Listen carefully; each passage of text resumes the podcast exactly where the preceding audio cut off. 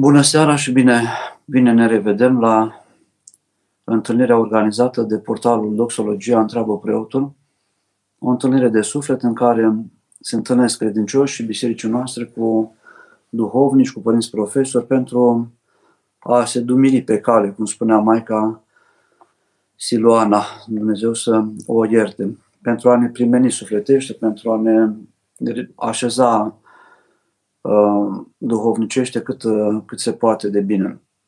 Pentru seara aceasta, colegii de la portalul Doxologia au propus ca și tema Nectarul și tristețele vieții duhovnicești, modelul Sfântului Nectarie. Astăzi îl uh, prăznuim pe Sfântul Erar Nectarie, un sfânt foarte cunoscut și popular în ultimii ani în România, în ultimii zeci de ani, um, foarte cunoscut mai ales în Grecia, dar în toată lumea ortodoxă, ca un sfânt uh, care a suferit mult și care este grabnic ajutător celor care se află și în boală și în stare de, de făimare, de dispreț față de cei din jurul lor. Secolul 20 ne-a oferit o, o seamă de sfinți mari, mulți sfinți, dar câțiva sunt mai cunoscuți.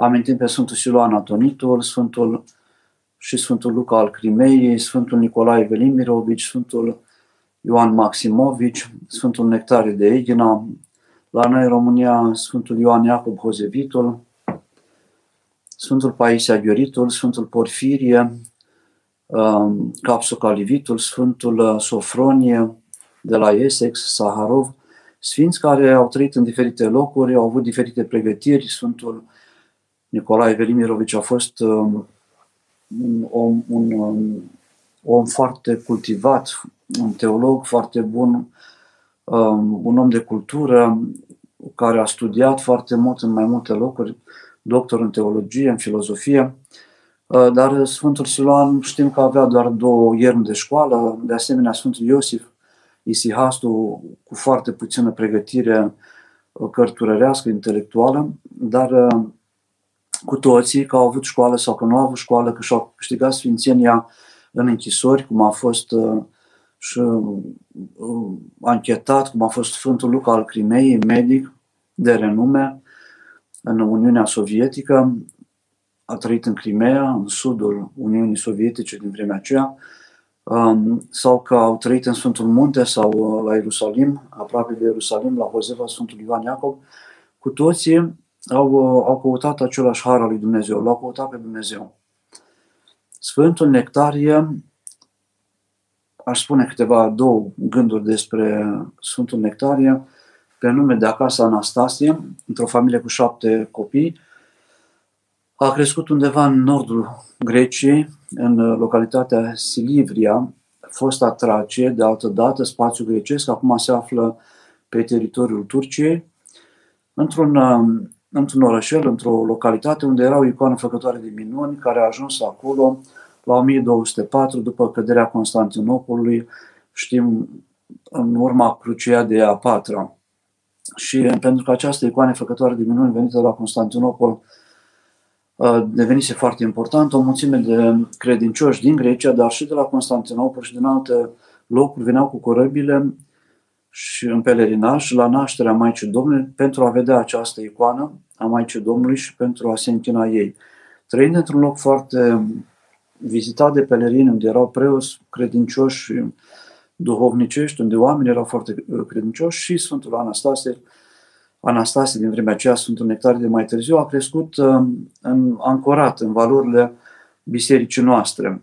Dar pentru că familia era destul de săracă, cu toate că el a învățat foarte bine, la vârsta de 14 ani pleacă la Constantinopol și acolo își dorește să lucreze, să câștige bani și apoi să-și continue studiile, liceu și dacă s-ar fi putut și uh, facultatea de teologie de la Atena, care la vremea aceea era în Grecia cunoscută și singura care uh, funcționa în spațiu grecesc, pentru că nordul Greciei încă era ocupat de uh, poarta otomană, de turci. Avem o întâmplare foarte frumoasă la Constantinopol. A lucrat la un negustor și neavând haine și neavând încălțăminte, s-a hotărât în simplitatea lui copilărească și în evlavia lui să-i scrie o scrisoare lui Dumnezeu. Se păstrează această scris această întâmplare care este foarte frumoasă și el i-a scris lui Dumnezeu o scrisoare în care îi cere să îi ofere niște haine și o pereche de încălțări pentru vremea de frig, de iarnă din, din capitala Imperiului Otoman la vremea aceea Istanbul. Neavând timpul, s-a dus la un vecin, un negustor de peste drum, drum care despărțea cele două magazine, și acolo l-a rugat uh, uh, să-i dea un timbru. Acel negustor a spus că nu are la, atunci timbru, dar vrea să trimită și el câteva scrisori și ziua ce urmează le va trimite și va pune timbru și pe scrisoarea lui Anastasie. Când s-a uitat mai atent după ce a plecat copilul, tânărul de acum 14 ani, pe, la destinatar scria Dumnezeu, pentru către Dumnezeu.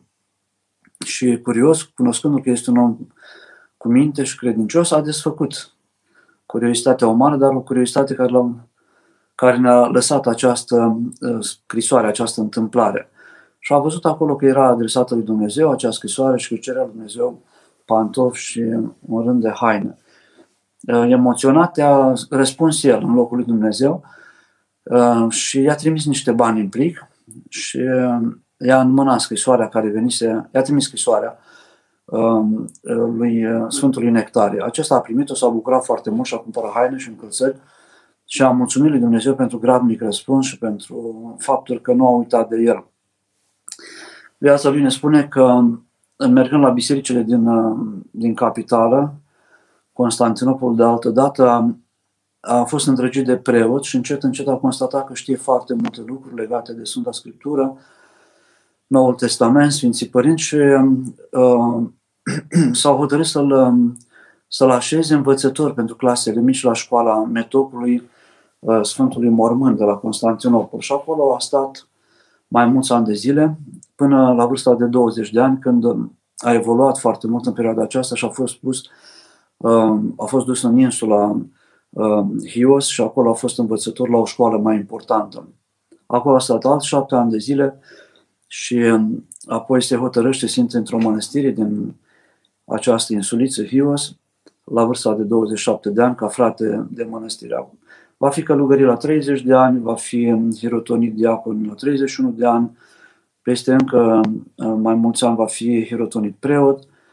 Um, și um, episcopul de acolo, văzându-l că este răvnitor și că își dorește să învețe, îl trimite, face rost de bani și îl trimite să-și termine studiile în Grecia, liceul și apoi la vârsta destul de târzie, de 36 de ani, îi ofer binecuvântarea pentru a studia teologia la Atena. 36 de ani, 40 de ani încheie facultatea de teologie și apoi um, se va întoarce și pentru că este un om foarte um, cu minte, vlavios și uh, cu o memorie foarte bună, învăța foarte repede, cunoștea foarte bine Sfinții Părinți și Sfânta Scriptură, a fost recomandat pentru Alexandria, uh, patriarhului din Alexandria, pentru a sluji acolo. Este, slujește ca și preot, apoi este hirotonit la vârsta de 43 de ani um, mitropolit de Pentapolis, o localitate undeva lângă, uh, cred că lângă uh, orașul Cairo.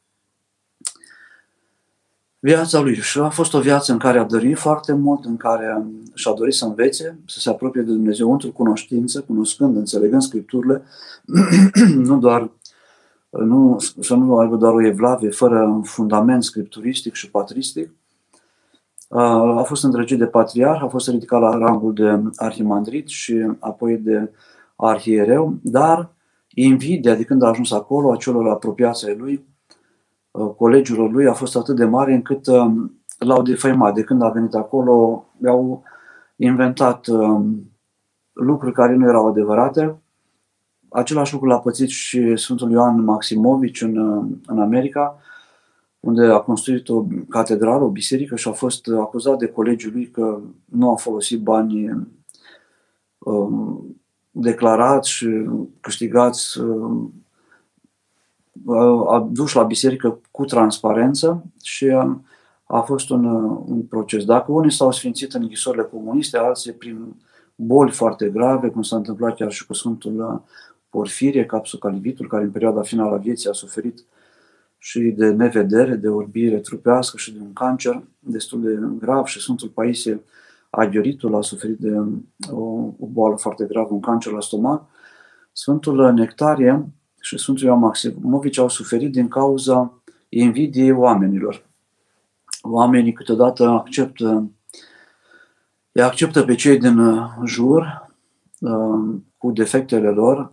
Spuneam și altădată, societatea nu acceptă geniile și infractorii, cei care sunt chiar împotriva uh, pe mediocri îi acceptă foarte ușor. Dacă nu un om ca Sfântul Ioan Maximovici sau Sfântul Nectarie uh, arătau viață sfântă și o viață frumoasă și făcea ca ei să fie foarte iubiți de oameni, lucrul acesta a deranjat. Deci se îngăduie păcatele, dar nu se îngăduie ca lumea să iubească pe cineva, pentru că lucrul acesta trezește, um, trezește tulburare, invidie. Invidia apare, cum se spuneam și altă dată, nu se invidiază cineva pe care, care nu are valoare, ci se invidiază omul pe care îl admiri. Ți-ai dori să fii ca el, ți-ai dori să ai ce are el. Dar în același timp, paradoxal, același om admirat, uh, pe care îl invidiem, este și urât. Uh, am dorit să dispară, ca noi să fim mai importanți, pentru că el creează un contrast, creează, um, atrage oameni, atrage admirația oamenilor și lucrul acesta pe noi care ne credem câteodată Dumnezeu, cei mai importanți din zonă, um, Uh, ne deranjează și atunci uh, încercăm să găsim defecte celui care este admirat de, uh, de ceilalți. Sfântul Nectarie nu a reușit să rămână acolo ca, nici măcar ca slujitor, ca preot, pentru că după câteva luni de zile, vreo 5 luni de zile a fost, au reușit să-l înfiereze atât de tare încât patriarhul de la Constantinopol a hotărât să, care era și foarte în vârstă și probabil își dorea să fie pace, în eparhie, l-a îndepărtat din scaunul de mitropolit, de Pentapolis și după încă vreo câteva luni de zile, în iunie, încă vreo 4-5 luni de zile, l-a rugat să părăsească Patriarhia Alexandrei, să se întoarcă în Grecia um, pentru a fi liniște. Vedem în viața lui că oamenii pe care îi spovedea, cu care um, dialoga, pe care îi sfătuia, cărora le predica, pe care îi ajuta spiritual și material atunci când putea, um, au fost foarte aproape de el, l-au, l-au iubit și au scris o scrisoare, dacă se poate, îngădui și au semnat peste 900 de oameni să le fie dat înapoi Părintele Duhovnicesc. În Grecia au continuat aceste ispite, Uh, Sfântul Nectarie nu era un om ca toți oamenii simpli, era un om atât de râvnitor încât toată viața așa s-au oferit lui Hristos și um, Hristos l-a răsplătit cu harul său. Aici, în tema de astăzi, se anunță titlul Nectarul și tristețele vieții duhovnicești. Sau, cred că cuvântul nectar vine de la Sfântul Nectarie, de la numele Sfântului Nectarie, putem pune și um, bucuriile și tristețele vieții duhovnicești. Um, un om care își oferă, oferă totul lui Dumnezeu, primește de la Dumnezeu bucurie duhovnicească.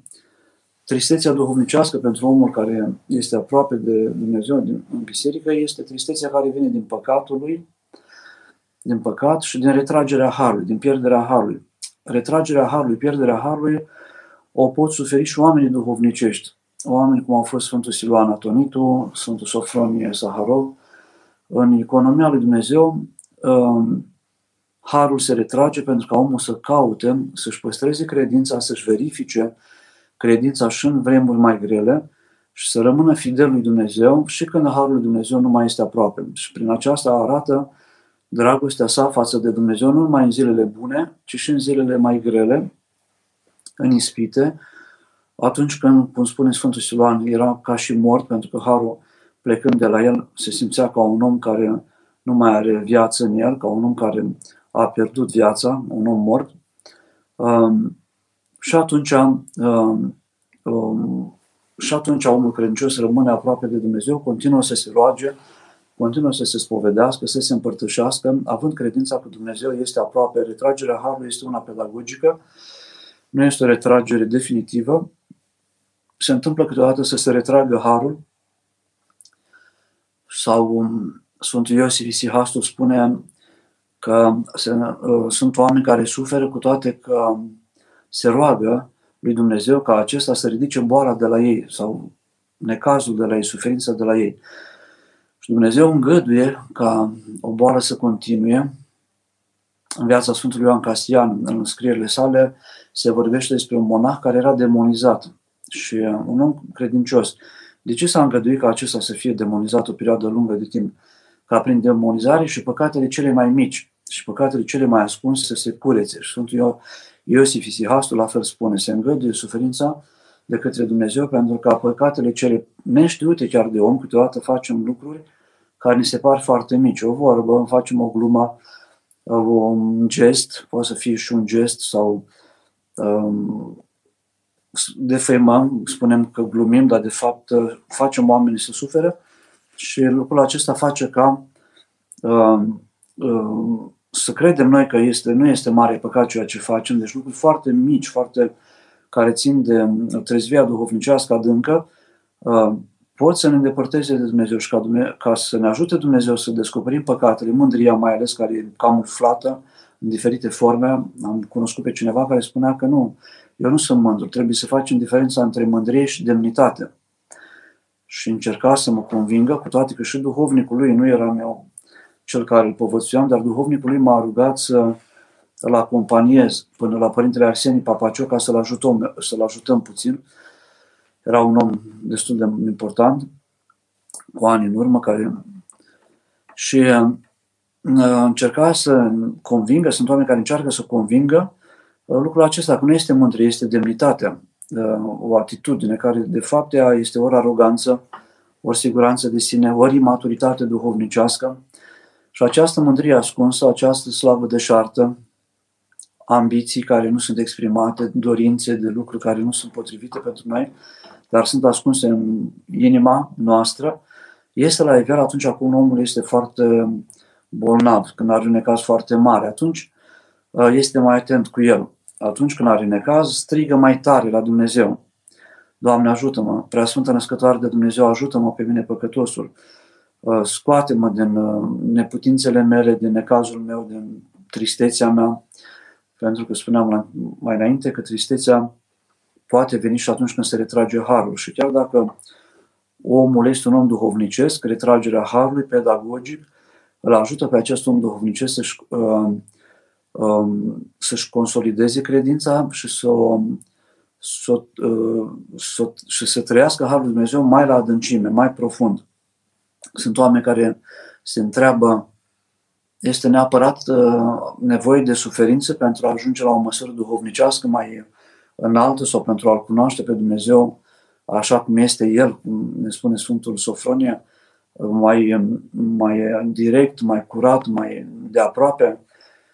Se pare că părinții spun că da, nu se poate. Sfântul uh, Siluan și Sfântul Sofronia s-a scris și o carte legată de lucrul acesta, nu putem să-L cunoaștem pe Dumnezeu cu adevărat dacă nu se retrage, dacă nu uh, trăim retragerea Harului, spre exemplu, dacă nu trece omul prin suferințe. Câteodată suferințele sunt înlocuite la oamenii duhovnicești de metanii, își creează singuri, prin asceză, o, o încordare duhovnicească um, pentru a nu cădea moleșeală duhovnicească, pentru a nu cădea în lene, în delăsarea în achedie și atunci părinții um, se nevoiesc. Sfântul Iosif Isihastu avea un program de rugăciune de noapte de șase ore pentru rugăciunea inimii. Doamne Iisuse Hristoase, Fiul lui Dumnezeu, miluiește-mă pe mine păcătosul. Doamne Iisuse Hristoase, Fiul lui Dumnezeu, miluiește-mă pe mine păcătosul. Șase ore în fiecare noapte se ruga și îl ținea pe Hristos în mintea lui și îl cobora în inima lui și îl ținea aproape ca să nu aibă loc gândul vrășmașului în viața lui. Și acest exercițiu era o asceză foarte grea. De altfel se spune că cea mai grea lucrare este rugăciunea. Dar rugăciunile la sfinți și la oamenii duhovnicești, la oamenii care își au în serios viața lor creștină, eh, sunt însoțite rugăciunile de metanie, de post, de lecturi, de un efort care să țină spiritul treaz, sufletul treaz. Dacă um, ne îndepărtăm încet, încet um, ne întâlnim cu prietenii, bem un pahar de vin, povestim, coborâm la glume foarte slabe sau mai slabe, sau glume bune chiar, dar care ne îndepărtează de har sau harul, fiind îndepărtat prin aceste glume și prin prea multă mâncare și prin prea multă băutură de la noi, inima se răcește, omul se moleșește și pierde uh, foarte mult duhovnicește. Nemai având harul în viața lui, îndepărtându-se harul, face greșeli, greșește. Uh, pentru că neavându pe Dumnezeu aproape, greșim. Mintea noastră nu mai este călăuzită de Duhul Sfânt. Faptele noastre nu mai sunt niște fapte călăuzite uh, de Duhul Sfânt. Um, și um, de la Sfântul Nectarie, poate acel, acest lucru uh, suntem chemați și de la Sfinți în general să învățăm această, uh, această încordare, această încordare de fiecare zi. Este nevoie de suferință? Cei mai mulți spun că da. Este suferință și părăsirea Harului. Sfântul Silan spune că și Sfântul Sofronică nu poți să-L cunoști pe Dumnezeu cu adevărat și profund decât dacă uh, Dumnezeu îngăduie retragerea Harului de la tine. Când trăiești acea disperare la limită cu deznădejdea, când te simți aproape mort, când viața ta nu mai are niciun sens, când te simți foarte singur, când uh, uh, nu mai simți, uh, când credința aproape este, uh, este și ea zguduită puțin, uh, dar când revine harul, atunci îl păstrăm cu mai mult. Uh, harul, prezența harului în viața omului este un dar de la Dumnezeu și când se întoarce, acest dar este prețuit mult mai mult. Um, cred că nu un creștin cu adevărat creștin nu poate să fie creștin dacă nu mărturisește pe Dumnezeu. Mărturisindu-L pe Dumnezeu în societatea în care suntem, vom fi atacați, vom fi și noi bagiocoriți, ironizați, um, vom fi puși la îndoială dacă mai suntem cu mintea întreagă, dacă suntem cu adevărat, nu suntem cumva niște pietiști uh, sentimentali care credem în povești, în basme.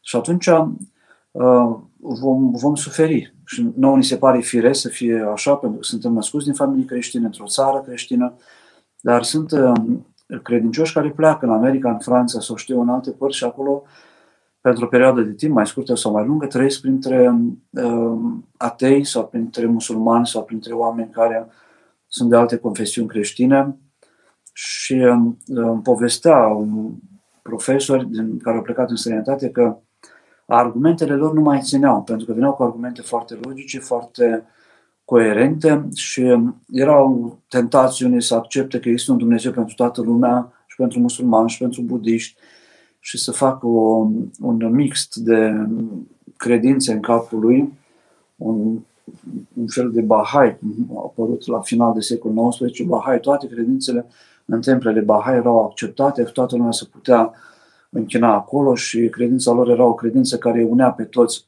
și care relativiza, de fapt, dogmatica, fundamentele creștine ale Uh, tuturor celorlalți care veneau acolo și ale creștinilor ortodoxi. Alții uh, erau tentați să renunțe la a mai fi atât de aspri cu viața lor, viața e mai relativă. Uh, până la urmă se poate trăi mult mai lejer și nu cu atâta. Dumnezeu este iubire, foarte multă iubire și Dumnezeu ne iartă și atunci pierdeam, se se pierde. Povestesc cu unii care mai stau pe afară câteodată că intră în Duhul Lumii de acolo și pierd uh, acea încordare pe care o au acasă și acea bucurie duhovnicească și acea prezența Harului pe care o au acasă atunci când vin la părinți în vacanță sau de sărbători, la Paști sau la Crăciun și când spun că aici este o viață plină de, de ceva pe care nu și-l explică, dar uh, pe care și l-ar dori să-l aibă întotdeauna cu ei. Uh, în dialogul cu și cu credincioșii și cu tinerii, constatăm că puțini oameni au avut o experiență duhovnicească foarte intensă și adâncă, în sensul că s-au angajat într-o ascultare față de un duhovnic și într-o un program duhovnicesc foarte serios, adică rugăciune de dimineață, rugăciune de seară, lectură de la psaltire în fiecare zi, acatism sau cât ne binecuvântează, ne binecuvântează și Părintele Duhovnic lectură din Noul Testament, post aspru din când în când și mai ales în postul mare și în postul Crăciunului și în posturile de peste anul. al Sfinților Apostoli și a dormirii Maicii Domnului, ca să trăiești o experiență mai adâncă. Cu binecuvântarea duhovnicului și rugăciunea aceasta, Doamne Iisuse Hristoase, Fiul Dumnezeu, miluiește-mă, exersată un sfert de oră în fiecare zi, 20 de minute. Dialoguri cu oameni duhovnicești, bucuria duhovnicească despre care se vorbește și care a fost enunțată și în tema, bucuria duhovnicească, nectarul duhovnicesc, vin și din dialogul cu oameni duhovnicești, oameni care transmit un, un optimism, pentru că omul duhovnicesc este un om al speranței, um, bucurie, lumină, care nu, nu este apocaliptic, nu este uh, fatalist, nu este un om care um, vede peste tot um, demoni sau lucrarea vrăjmașului sau sfârșitul lumii. Uh, omul duhovnicesc este un om al învierii, care uh, încurajează ucenicii și pe cei din jurul lui să se păstreze aproape de Dumnezeu. Chiar dacă vor muri, cu Dumnezeu vor fi. Nu se vor îndepărta de Dumnezeu și lucrul acesta pentru noi este uh, lucrul cel mai important pentru, în viața creștinului. Nu foarte mulți oameni au experiența duhovnicească. Sunt oameni care au avut-o odată, acum mulți ani în urmă, și care își aduc aminte de ceva. Sunt oameni care o reactualizează, își doresc să o trăiască mai des, în fiecare an, în anumite perioade, în postul mare, și sunt și credincioși care în fiecare zi fac un număr de metani, 100 de metani, 200 de metani. Avem credincioși în orașul Iași care fac multe metani. La zona Sucevi era o doamnă în vârstă care făcea, a făcut și mii de metani pe zi, 3000 de metani. O doamnă la 70 de ani, 69 de ani, care atunci când duhovnicul i-a spus să zică, pentru că era văduvă și era singur acasă, copiii erau plecați în lume, a crescut cu ea duhovnicește și a dat să zică Doamne Iisuse în fiecare zi de 3000 de ori, la un moment dat, sau de 4000 de ori, și ea n-a înțeles. A crezut că la faza aceea Părintele Duhovnic i-a zis să facă 300, 3000 de metani și s-a dus acasă și a făcut 3000 de metani și uh, era greu pentru ea, dar într-o uh, iarnă a venit o fată de ei de la București și um, s-a dus la părintele respectiv și a zis, părinte, dar ce, mama nu mai poate face așa de multe metane, că e în vârstă de acum, dar câte metane face? Păi nu știu, face câteva mii.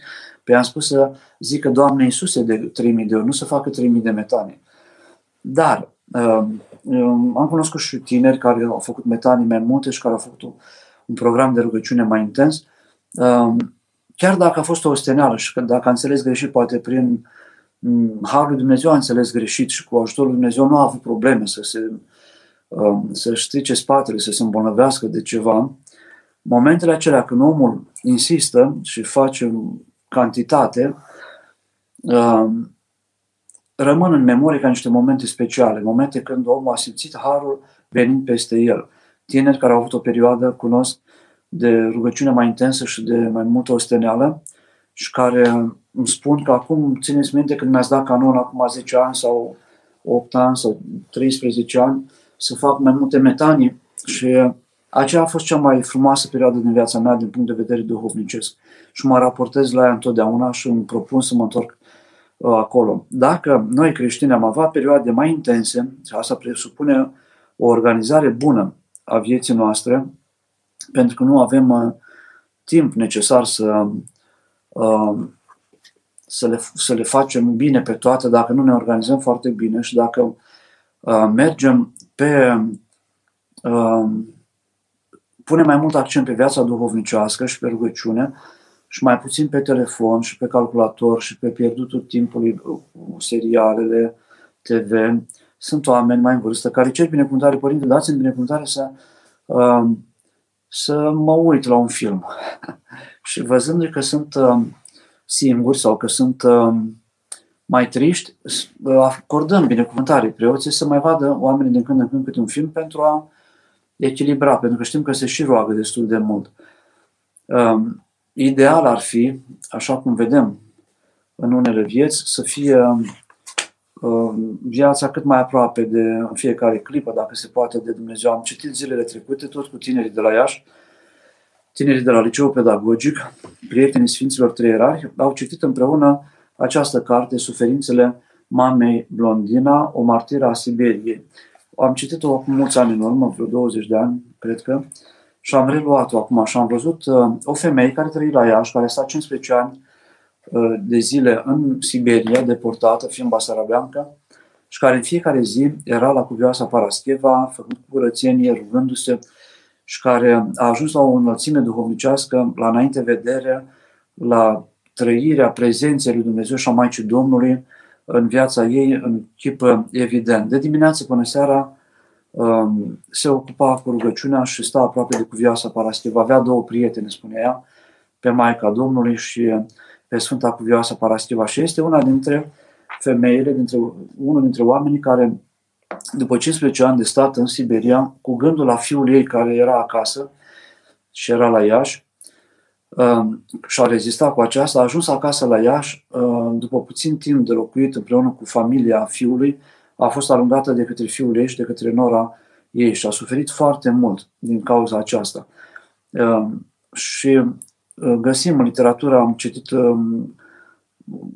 tot așa intrând în mintea celor tineri care da cărți care sunt foarte potrivite pentru orice creștin, pentru că ne arată cum aici la noi în Iași se poate trăi o viață uh, de sfințenie. O, o femeie care a fost o sfântă.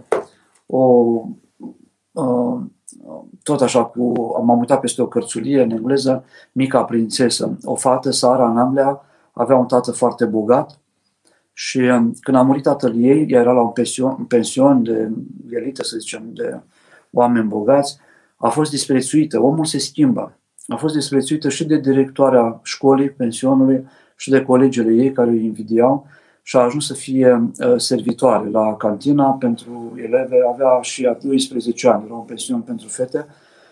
Uh, deci omul se schimbă. Noi credem că suntem buni, dar situațiile de viață dacă suntem foarte atenți la inima noastră, vom vedea că nu suntem atât de buni cât credem noi că suntem de buni. Facem greșeli. Supărăm oamenii din jurul nostru, supărăm pe Dumnezeu, supărăm Îngerul Păzitor. Um, nu suntem. Sfinții sunt aproape, sunt compătimitori, sunt aproape de oamenii care sunt în necaz. Iradiază, cum spuneam, lumină și bucuria. Uh, îl simt pe omul care are o, o suferință și atunci, în perioada aceea mai ales, se roagă pentru el sau este aproape de el pentru a-l încuraja. Când suntem foarte deferenți, foarte sportivi, am spune noi, foarte ironici, foarte superiori, foarte... ne simțim bine cu noi, avem tot ce ne trebuie, riscăm să greșim foarte mult din neatenție pentru ceilalți. Nu avem atenția pentru ceilalți pentru că noi suntem deja la un alt nivel și suntem, uh, uh, suntem siguri pe noi că mergem foarte bine și pierdem și sensibilitatea, și atenția, și rugăciunea, și harul și greșim. Pe, cred că s-a depășit timpul, dar uh, rog pe Cătălin, care coordonează întâlnirea, să-mi trimită uh, mesa, întrebările, dacă sunt ale, ale domnilor voastre, pentru că nu pe acest uh, lepton nu se văd. Nu, nu, nu reușesc să le văd. Cum să iertăm pe cei care ne-au făcut rău pe parcursul a multor ani, cu o forță incredibilă? o întrebare a cuiva, doamna Carmen. Um, cum să iertăm? Iertăm rugându-ne pentru ei și rugăm pe Dumnezeu să ierte. Am auzit acum de curând um, pe cineva spunând că cine sunt eu să iert. Avea o, o teorie străină de biserică eu nu iert, pentru că eu nu sunt și eu păcătos și nu pot ierta. Dar era destul de diferent, diferent de problemă și de persoana respectivă. Uh, și noi trebuie să iertăm. Dacă cineva a greșit față de... Eu am greșit față de cineva, uh, eu trebuie să-mi cer iertare lui. Nu le iartă Dumnezeu și sunt mă detașez. Nu, și eu trebuie să iert. Și până nu ajung să-l iert pe acela, chiar dacă mi-a... Uh, și trăim în viață cu toții lucruri care sunt... Uh, sunt, um, facem și noi altora lucruri urâte care arată micime de suflet și primim și noi de la ceilalți lucruri care nu se cad a fi făcute și uh, atunci înseamnă că Dumnezeu a îngăduit ca noi să ne vedem măsura. Dacă mai putem iubi și atunci când suntem împroșcați cu răutate, cu lucruri care nu sunt adevărate, uh, cu, știu eu, suntem defavorizați în lume, ni se ia o bucată de pământ sau ni se ia uh, locul de muncă uh, prin, uh, de către cineva care uneltește ca să ne ia, știu, o proprietate sau altceva prin procese false, uh, atunci se vede credința noastră în încercare, nu, în, uh, nu atunci când ne merge totul bine. Um, și um, avem datoria să ne rugăm pentru el, pentru cel care ne greșește, primul lucru, să ne rugăm cu atenție și nu este ușor lucru. Um, poate am mai povestit o dată, eram student și eram într-un consiliu al studenților și cineva de acolo era avea opinii diferite de ale mele și ne, în fiecare ședință ne mai duelam. Ne spovedeam la același duhovnic și primeam de fiecare dată când iar m-am certat cu Xulescu să faci metanii pentru el. Și el se spovedea și el și peste ani de zile mi-a zis că părintele îmi spunea, ia și fă metanii pentru, pentru colegul tău din Consiliu. Și ne rugam unii pentru alții și făceam metanii și când ne întâlneam prima dată, ne zâmbeam. Când intram din nou în ședință și în Consiliu, aveam opinii diferite și începea din nou uh, divergența, disputa. Dar peste ani am aflat care era politica Părintelui Duhovnic. Ne vedea să ne rugăm unul pentru altul și să facem metanii unul pentru celălalt. Un număr de metani, 10 metani pe zi, 3 metani pe zi, depinde poate de cât de gravă e situația. Și după ani ne-am întâlnit și am povestit, ne-am uh, adus aminte de situațiile acelea și uh, când am mărturisit, uite câte metani am făcut pentru tine, dar eu câte am făcut pentru tine, și am început să, să râdem de situația aceea, să spunem, a tinereții, când eram studenți, dar ne-am adus aminte cu plăcere de, de înțelepciunea duhovnicului și funcționa, pentru că chiar dacă nu eram foarte prietenoși când ne întâlneam, dar dacă făceam metane, când ne întâlneam la prima întâlnire, zâmbeam. Eram uh, așa, parcă ne bucuram că ne vedem. Cred că se bucurau îngerii noștri păzitori. Și totul era bine până când intram și aveam proiecte diferite care se contraziceau unul pe altul și fiecare trăgea pentru proiectul lui și atunci apăreau și conflictele mai, să zice așa, puțin mai ferme. Cred, Carmen, că um, ne putem întreba de ce a îngăduit Dumnezeu această, acest rău făcut uh, mulți ani la rând cu forță incredibilă. Ce înseamnă rău, ce înseamnă forță incredibilă? Sunt uh, situații în viața oamenilor când un rău, uh, de fapt, este un bine. Și Sfântul Nicolae Velimirovici are rugăciune pentru dușmani acolo, dar de fapt spune el că sunt cei mai buni prieteni ai lui, cei care au făcut rău pentru că încercându-l l-au apropiat de Dumnezeu. La, Sfântul, la Părintele Arsenie Papacioc, cineva s-a dus și a spus, m-a pus vrășmașul să fac nu știu ce păcat. Nu știu ce să mai fac cu vrășmașul ăsta, spune penitentul, credinciosul. Și Părintele Arsenie spune, eu în viața asta nu știu ce m-aș fi făcut fără vrășmaș. Păi cum așa, părinte? Păi diavolul m-a învățat să mă rog cum se cuvine, m-a învățat să am răbdare, m-a învățat să evit, să evit situațiile în care nu am ce căuta, pentru că câteodată ne băgăm în locuri și în lucruri care nu sunt ale noastre și ne complicăm existența gratuit, nu știm să discernem între ceea ce este al nostru a facem și ceea ce nu este al nostru. Găsim și la filozofi, în, la Seneca, la, să discernem între ceea ce trebuie să facem noi și este așteptat de la noi și ceea ce nu este al nostru și nu este așteptat de la noi a se facem. Greșim pentru că nu ne așezăm în locul nostru și asta e un, un gest de smerenie, să ne așezăm la locul nostru, să facem ceea ce este al nostru, să nu facem mai mult decât este al nostru și nici mai puțin decât ceea ce este al nostru. A fi smerit înseamnă a ține loc, a face ceea ce este uh, dat de Dumnezeu pentru tine. Smerenie este și rugăciunea, să te rogi lui Dumnezeu și să spui, să-i ceri ajutorul lui Dumnezeu, prin asta arătând că nu ești tu Dumnezeu și că ai nevoie de ajutor și că ești slab, este un, un act de smerenie. Să ceri iertare cuiva. Iartă-mă că am greșit. Iertați-mă.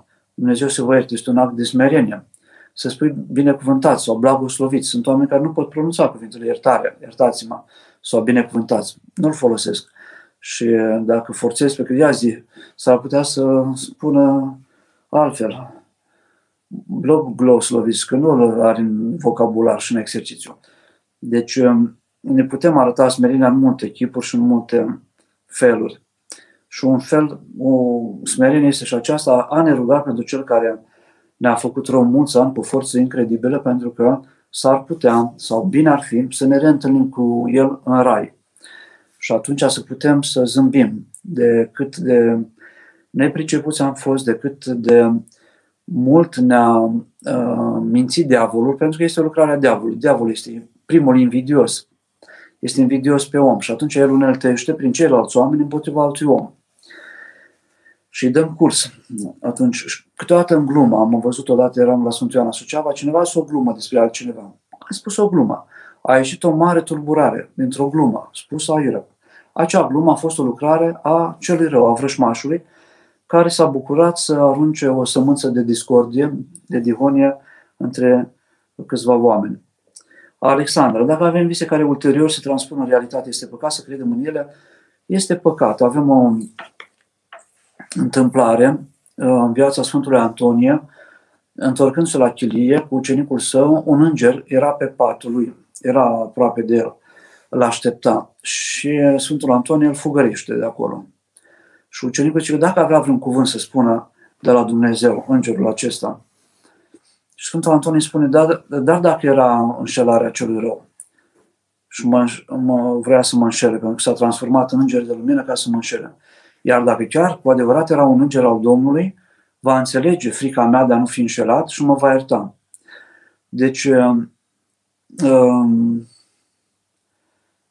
întâlnim oameni care spun povești, povești care nu converg cu învățătura Scripturii sau a Sfinților Părinți, care visează ceva și care după aia um, cu informațiile din vis se duc și se confruntă cu cei apropiați și fac greșeli foarte mari și ei sunt foarte siguri pe ei că au dreptate pentru că li s-a arătat Dumnezeu sau un înger, să fim atenți pentru că ne înșală uh, ușor vrășmașul dacă nu avem maturitate duhovnicească și el se poate transforma și în înger de lumină. Ne spune Sfânta Scriptură, Noul Testament, dacă citim, s-ar putea să nu mai acceptăm așa de ușor visele. Este o carte despre vise și vedenii, uh, scrisă de Părintele Cleopa, pe care vă vă recomand, cu fratele Ion, care era înșelat de diavol, pentru că avea tot felul de vedeni și vise. Mai este o carte scrisă de Sfântul Nicolae Velimiru, uh, Sfântul Nicolae um, um, de, uh, despre înșelare, Ignatie Briancianinov. Ignatie Briancianinov are o carte despre înșelare. Dacă o citim și pe aceea ne înfricoșăm să mai credem în vise, vedeni, păreri, simțiri, ni s-a părut nouă, că parcă ar fi ne chinuim, o să suferim foarte mult dacă ne luăm după, după vise și după vedenie. Dar dacă mai aveți rezerve, mergeți și întrebați pe Părintele Duhovnic ca să vă, să vă, um, să vă explice cel mai bine. Nu excludem posibilitatea ca 1 la 100 de vise sau 1 la 100 de, de întâmplări pentru nou foarte duhovnicesc, dar acela să știți că nu le primește. Omul duhovnicesc e foarte prudent. Să fie și o, o vestire de la Dumnezeu într-o formă sau alta. Dar nu putem primi noi ca și creștini semne și minuni de la Dumnezeu fără să consultăm uh, duhovnicul și fără să ne încredințăm prin câțiva oameni duhovnicești că nu a fost altcineva. Dan, Părinte, dacă Dumnezeu le oferă darul sfințeniei anumitor oameni, cum este și cazul Sfântului Nectare, de ce îngăduie totuși ca ei să se chinuie și să treacă prin boli grele înainte să plece dincolo? Tocmai din acest motiv, pentru a nu fi înșelați în perioada finală a vieții și să-i câștige uh, cel rău pentru el, pentru că uh, un sfânt uh, propovădui în lumina cuvântului Dumnezeu, echilibru, armonia, bucuria, iubirea, deranjează foarte tare stihiile întunericului. Și acesta, uh, cei răi nu-l iubesc mult și caută să-l prindă dacă s-ar putea, dacă ar fi cu putință, să-i prindă și pe cei sfinți, spune Sfântul Apostol Pavel, și pe ultima uh, sută de metri, dacă te uiți la Dan, la Sucevița, la scara virtuților, sau dacă citești Sfântul Ioan Scărarul, o carte numită Scara, o găsim în Filocalia 9, și nu numai, este, tradusă, este și în alte traduceri, uh, o să vedem acolo că diavolul până în ultima clipă, înainte de a muri, vine cu tot felul de ispite pentru a câștiga sufletul unui om. Un suflet care este de o valoare inestimabilă, sufletul este mai valoros decât întregul univers, fără niciun om. Un suflet de om este mai valoros decât tot cosmosul, fără niciun om. Pentru că are dimensiunea nemuririi, pentru că este echipa lui Dumnezeu, pentru că are vocația sfințeniei și a împărăției lui Dumnezeu, a ajungerii în împărăția lui Dumnezeu. Pietrele, stâncele, planetele, fără suflete, fără oameni, fără oameni care să le admire, să le contemple și să slăvească pe Dumnezeu, fără uh, a avea conștiință de sine, ele nu știu că există, florile, tot ceea ce vedem frumos în jurul nostru este dar al lui Dumnezeu, creația, pe care ne-o dă, oferă Dumnezeu nouă, ca prin această creație să slăvim pe Creator. Privind creația, să ne ridicăm ochii spre Creator, să ne întrebăm cine este acela care a putut face frumusețea stelelor, a florilor, a mărilor, a pădurilor, a deșerturilor, chiar deșerturile au și le frumusețea lor, um, a imensităților de zăpadă, a muzicii, a poeziei și așa mai departe. Deci, um, cel rău, dacă ar putea, îl prinde pe om și în ultima clipă. Am cunoscut câțiva oameni care în partea finală a vieții au fost, um, cred că nu e niciun secret dacă spun despre Sfântul Părintele Casian, Părintele Onufrie de la Silestria, în partea finală a vieții și nu a fost puțin timp, a fost poate mai bine de jumătate de an, auzeam fiecare zi coruri îngerești, cântări extraordinar de frumoase. Și fiind acolo în trecere cu părintele Nicandru, eram într-o, și cu părinții de la Sestria, l-am, m-am dus și l-am am stat puțin de vorbă și mi-a spus păr, uh, frate, că eram, nu eram preot, uh, uh, aud coruri îngerești de o frumusețe extraordinară. Citesc în fiecare zi o psaltire ca nu cumva acum la 90 de ani, înainte de a trece în cealaltă parte, să mă înșele diavolului, să mă, să mă, să mă, să mă tulbure cu mintea și să mă desprindă de Dumnezeu. Și auzeam cântări de acestea frumoase numai noaptea. Acum le aud și ziua, când stau de vorbă cu dumneata și cu alți oameni. Am mai cunoscut un părinte de la Sfântul Ioan, părintele Nicanor, care în partea finală a vieții la fel vedea îngeri, vedea lucruri și Uh, duhovnicul lui era foarte aspru cu el, ca să nu-l piardă la final, îl certa, îl smerea, că omul poate să se creadă, am stat o viață în mănăstire, cred că sunt sfânt și mi se arată Dumnezeu de acum și mi se arată îngerii și corurile îngerești, pentru că eu merit, pentru că eu am, am stat în mănăstire și m-am rugat și am făcut metanii și am fost cu minte. Și atunci diavolul îl câștigă pe om. Dar cum îl câștigă? Îl câștigă dacă el are un sâmbure de slavă de șartă, undeva ascuns în sufletul lui, dorința de a fi mai special, de a ieși în evidență, de a fi sfânt. Avem la Vasile Voiculescu uh, nuvele, povestioare. Era un monah care scotea apă fără să învârtă la coarba de la fântână, să ridica apa, să învârtea singură, făcea minuni. Uh, dar era înșelat de diavolul. Deci, uh, multă atenție. Dan. De asta îngăduie Dumnezeu ca până la final să îi țină într-o încordare, pentru că sufletul este cel important și boala sufletească este doar o gardă uh, ca sufletul să nu se piardă. Ioan, experiența simțirii miresmei unor anumite sfinte moaște doar o dată în viață poate fi o, considerată o formă a cercetării dumnezeiești, o scurtă experiență a Harului, a durat un număr de minute și mi-a produs o mare bucurie. Da, poate să fie o cercetare a Harului, o mare bucurie, un dar de la Sfântul respectiv pentru noi, cei care ne închinăm. Mergem la cuvioasa Paraschiva și simțim câteodată o căldură, foarte adesea credincioși simt căldură sau o mireasmă și mărturisesc despre ea.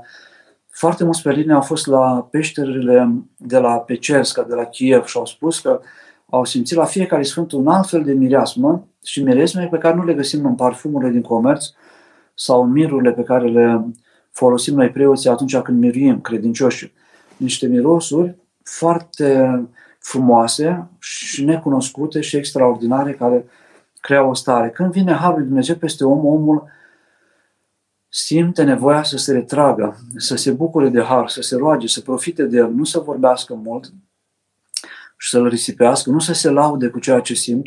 Bine este atunci când avem câte ceva trăire duhovnicească, o, o bucurie din aceasta, cum am spus, și o mireasmă duhovnicească, să se ducă să-i spună duhovnicului.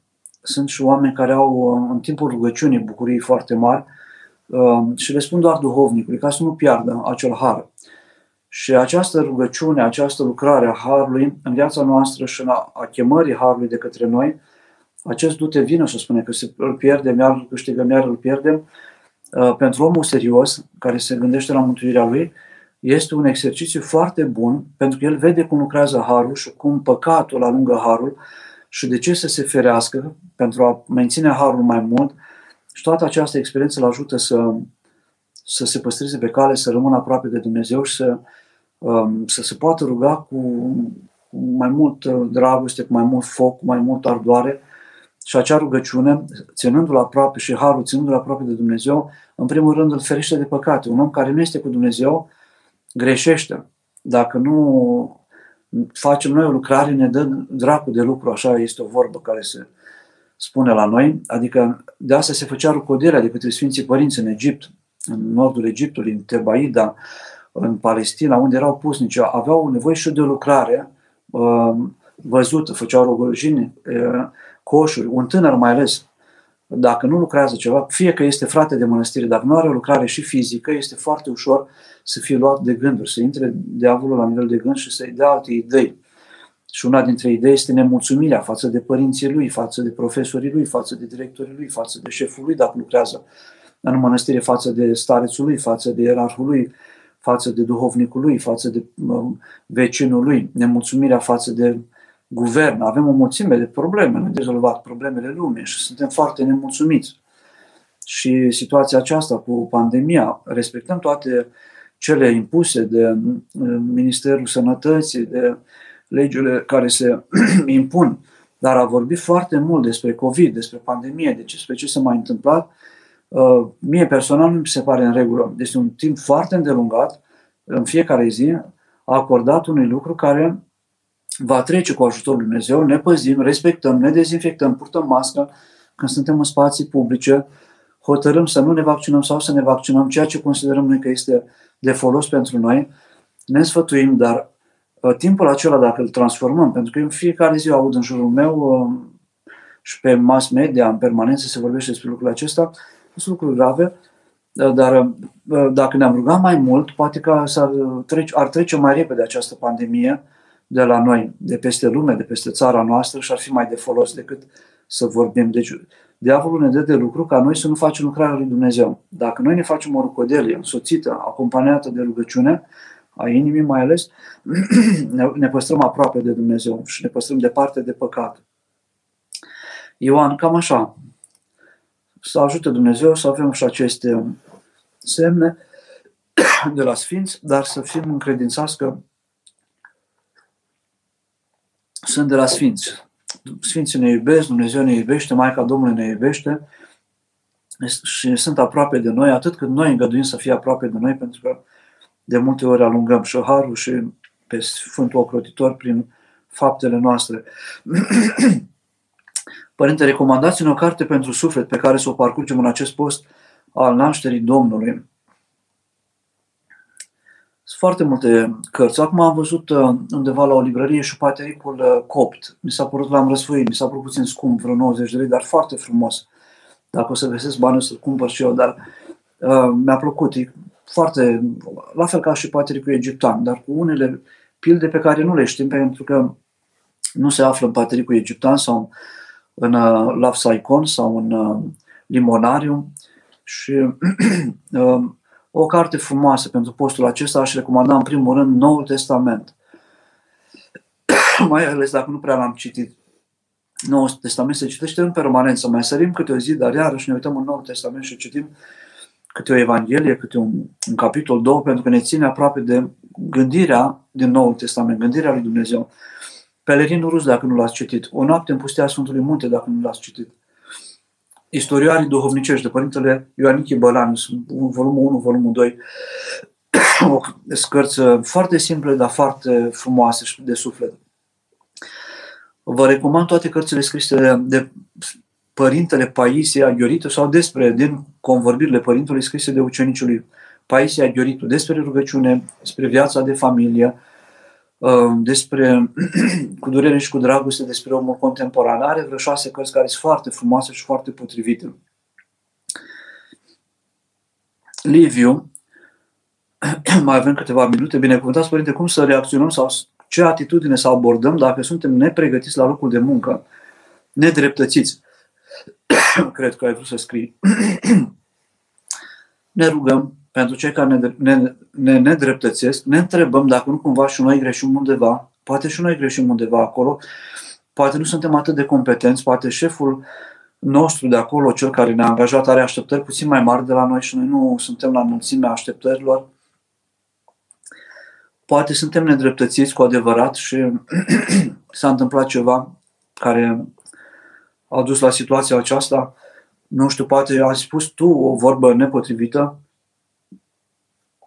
care a supărat pe cineva. Poate, într-adevăr, este cineva care nu te simpatizează și picură în urechea celor din jur venin și asta este posibil, dar nu trebuie să ne uităm, să căutăm cine și cum ne face rău.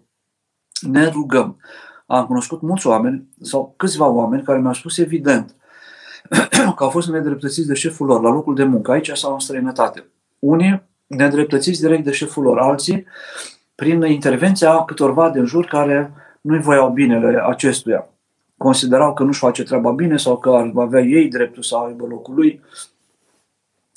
Au insistat cu rugăciunea și șeful lor, mai, cel care era superiorul lor, la un moment dat unii și-au cerut iertare, alții l-au luat foarte aproape de el și l-au considerat un om de încredere și foarte onest, văzând că nu se poartă cu aceeași monedă, că nu răspunde cu aceeași monedă, deci am văzut uh, lucruri frumoase, adică dacă omul rămâne pe poziție, este greu pentru unii, pentru că e, când simți că te nedreptățește cineva, e ca și cum în fiecare zi te-ar ar învârti acolo, știu eu, cuțitul în rană. Uh, e ca și cum ar picătura chinezească. Dar dacă te detașezi de lucrarea aceasta, dacă ești, există și nesimțirea cea sfântă. Sfânta nesimțire. Adică, dacă vezi că este o lucrare a vrășmașului, nu mai intra în dialog cu ea. Glumește, depărtează, ai atâtea lucruri de făcut frumoase, nu intra în logica răutății. Corina, dacă omul e la răscruce de drum în viață, cum se afle care este direcția cea mai bună? Doamne ajută! Cum te-a găsit Dumnezeu în starea aceea să rămâi? Este un cuvânt al Sfântului Apostol Pavel. Aoleu, pe mine, pe mine m-a găsit acum Dumnezeu aproape de biserică și în biserică ce înseamnă să rămână starea aceea? Să mă călugăresc? A întrebat cineva. Uh, continuăm, continuăm rugăciunea. Acum, în seara aceasta, o tânără care a trecut de 30 de ani și pe care o știu, profesoară de religie, mi-a dat vestea că s-a căsătorit de câteva luni de zile, nu știam. M-am bucurat foarte mult, pentru că trece timpul și parcă Dumnezeu a uitat de noi. Sunt oameni care au 30 de ani, 32 de ani, 35 de ani și nu s-au căsătorit și ar dori și băieți și fete să se căsătorească și parcă nu se întâmplă. Și deodată vedem că se întâmplă cu unii oameni și chiar uh, realizează căsătorii foarte frumoase, cu oameni foarte așezați. Am găduit Dumnezeu să așteptați până la vârsta aceasta, slavă lui Dumnezeu. Uh, te îndeamnă Dumnezeu încet, încet, îți îndreaptă pașii spre mănăstire, slavă lui Dumnezeu. În sfat cu duhovnicul, cu multă rugăciune, te hotărăști, dar la momentul acesta, energia, timpul îl dai pentru canonul pe care l-ai primit, acela de a munci undeva, dacă nu-ți place și nu ești în vocația ta acolo, poți să consideri munca ca pe un canon, ca și școala. Școala pentru moștenire este un canon. E un canon, fă canonul acela. La un moment dat va veni și bucuria de a lucra în domeniul respectiv. Și energia pe care o avem o ducem spre Dumnezeu, pentru că asta putem face la vremea aceasta. O ducem spre a ajuta pe aproapele spre a consola, a mângâia pe cei care sunt necăjiți, cu vorba, cu cuvântul, material dacă putem, facem binele, în așteptarea hotărârii pe care o va lua Dumnezeu. Câteodată nu se căsătoresc oamenii pentru că nu sunt pregătiți. O concluzie pe care o am uh, de la spovedanie. Încă nu este destul de pregătit. Dacă s-ar căsători acum ar ieșua, ar suferi foarte mult. Nu este pregătit, nu are destul de smerenie. Nu știu cum. Dar sentimentul cum este pregătit, îl am câteodată cu unii, cu unii oameni nu este pregătit. Dacă și-ar lua o soție, acum ar chinui eu, îl ferește Dumnezeu și pe el și pe încă cineva, pe un suflet de om, să se chinuie.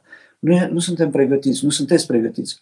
Și uh, cei care doriți să vă căsătoriți și trebuie acea pregătire și prin sfat, și prin întrebare, și prin rugăciune, și prin lectură, omul se pregătește pentru ceea ce își dorește. Sunt unii care se pregătesc încet, încet, știu că vor merge la mănăstire, se pregătesc în direcția aceea. Cel care vrea să se căsătorească, să lepe de egoismul, să lepe de pe eu, confortului personal. Că știm, căsătoria presupune o jertfă. Mihaela, ce răspuns să dăm celor care ne întreabă de ce este nevoie de preot ca să ne spovedim? Ei spun că omul se poate spovedi direct lui Dumnezeu și că nu este nevoie să meargă la un păcătos. Am spus odată că am avut o colegă la Ascor care era la o facultate de biologie care a pus să apropia mai mult de Dumnezeu. Dar spuneam, eu nu am nevoie de preot să mă spovedesc.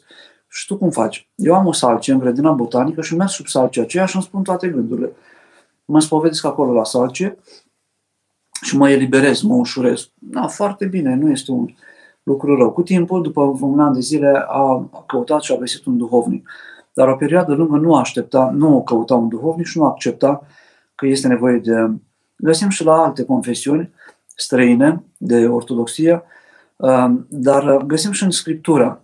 Luați Duh Sfânt, cărora veți ierta păcatele, le spune Mântuitorul Apostolilor, le vor fi iertate și cărora le veți ține ținute vor fi. Apare și la Matei, uh, apare și la Marcu, uh, fundamentele taine spovedanie. Și um, atunci noi ne ținem de Sfânta Scriptură. Deci prin om, omul se rușinează de un alt om. Am făcut aceea, părinte, am făcut cealaltă, am furat, am vorbit urât, am invidiat, am făcut răutăți. Și el se rușinează. Preotul ascultă, el este doar un martor, dar el se spovedește înaintea lui Dumnezeu în prezența preotului și primește dezlegarea. Așa am primit de la Dumnezeu, așa uh, continuăm să facem și noi și cât va fi biserica, așa se va întâmpla. Este nevoie de un cineva. Sunt cazuri foarte rare când oamenii s-au spovedit într-adevăr doar lui Dumnezeu, când au fost pe furtună pe mare și sau știau că o să moară în câteva ore, atunci au vorbit unii dintre ei cu Dumnezeu. Sau în cazul unei prăbușiri de avion, am citit undeva, s-au spovedit laici unul la altul înainte de să prăbuși avionul. Ce să facem dacă am cunoscut importanța credinței, frecventăm biserica, citim cărți duhovnicești de ani de zile, dar nu putem scăpa de pofta desfrânării, de pofta cărnii, de desfrânare. Sunt firi mai aprinse, firi mai, spunem noi, mai hormonale, mai au o natură mai um, complicată, să zicem, mai... Și sunt oameni, spre exemplu, care mănâncă foarte multă carne și mănâncă foarte bine. Așa sunt eu, așa e natura mea. Normal că dacă mănânci foarte bine, uh, se trezesc și poftele din tine și mintea se încețoșează și nu te poți liniști dacă mănânci mult. Um, și prin efort, dar am cunoscut pe cineva care foarte mulți ani, ani de zile a făcut foarte multe metanii, chiar a și postit și nu a reușit să scape doar cu aceasta de uh, Duhul de sfârnare. Și uh, povestea că a citit despre cum funcționează ispita, uh, demonul, mai multe cărți și, și a clarificat la minte, la nivel de minte, cât este de viclean acela și cum lucrează și cum creează contextul faptei desfrânării. Prima dată vine la nivel de minte, după ce a convins mintea că gata, facem păcatul, apoi se creează contextul. Rămân singuri în cameră, de aceea este bine ca tinerii să nu stea singuri în cameră, băiatul uh, cu fata la ore uh, târzii și așa mai departe, dacă vrea să întâlnească cu prietena lui și mai au un prieten, se plimbă pe afară, să nu stea, pentru că spunea și Părintele Cleopa, focul și paile nu pot sta împreună și să nu ardă. Uh, cu duhovnicul, spovedanii mai deasă, cu lectură, părintele acela atâta mi-a povestit despre situația aceea, un părinte din Sfântul Munte, cum îl chiunea vrăjmașul, îmi povestea cum îl chiunea demonul de sfârnare.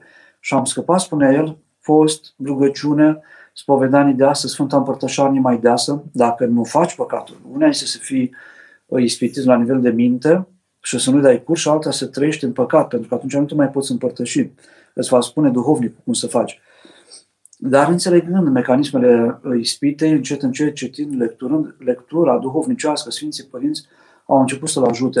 La un moment dat poate găsi și un ideal mai înalt, care e ceva mai frumos, care uh, să-ți arate că păcatele acestea trupești, poftele primare, sunt prea puțin pentru tine și că meriți ceva mai mult, pentru că nu ești doar trup, ci ești suflet, spirit, ai și suflet și sufletul merită mai mult decât uh, merită un animal. Animalul trăiește instinctele primare, masă, mâncare, reproducere, apă, somn. Noi suntem ceva mai mult și dacă găsim niște preocupări mai înalte, s-ar putea ca celelalte mai mărunte să se stingă ca niște buruieni neudate. Încheiem aici întâlnirea noastră, dăm slavă lui Dumnezeu pentru toate, ne rugăm Sfântului Nectare să ne ajute să înțelegem și noi cum putem trece peste uh, calomniile celor din jur, peste răutate celor din jur, peste invidia celor din jur, dar și cum noi să nu mai invidiem pe ceilalți, să nu-i calomniem pe ceilalți, să nu aducem, să nu aducem intrigă între oameni, dihonie, sâmburile dihonie. Purtăm vorba, ăla ar fi zis că, Ălalt ar fi zis că este foarte greșit să facem așa ceva. Sunt niște păreri de ale noastre pe care le transferăm altuia, care le transferă altuia și vorba aceea nu mai poate fi uh, oprită și oamenii suferă din cauza aceasta. Cum să nu-i facem noi pe ceilalți să sufere așa cum au făcut cei din perioada Sfântului Nectarie, să sufere pe Sfântul Nectarie. Îl rugăm pe Sfântul Nectarie să ne întărească, să ne lumineze, să ne ajute să fim oameni al lui Dumnezeu așa cum a fost și El.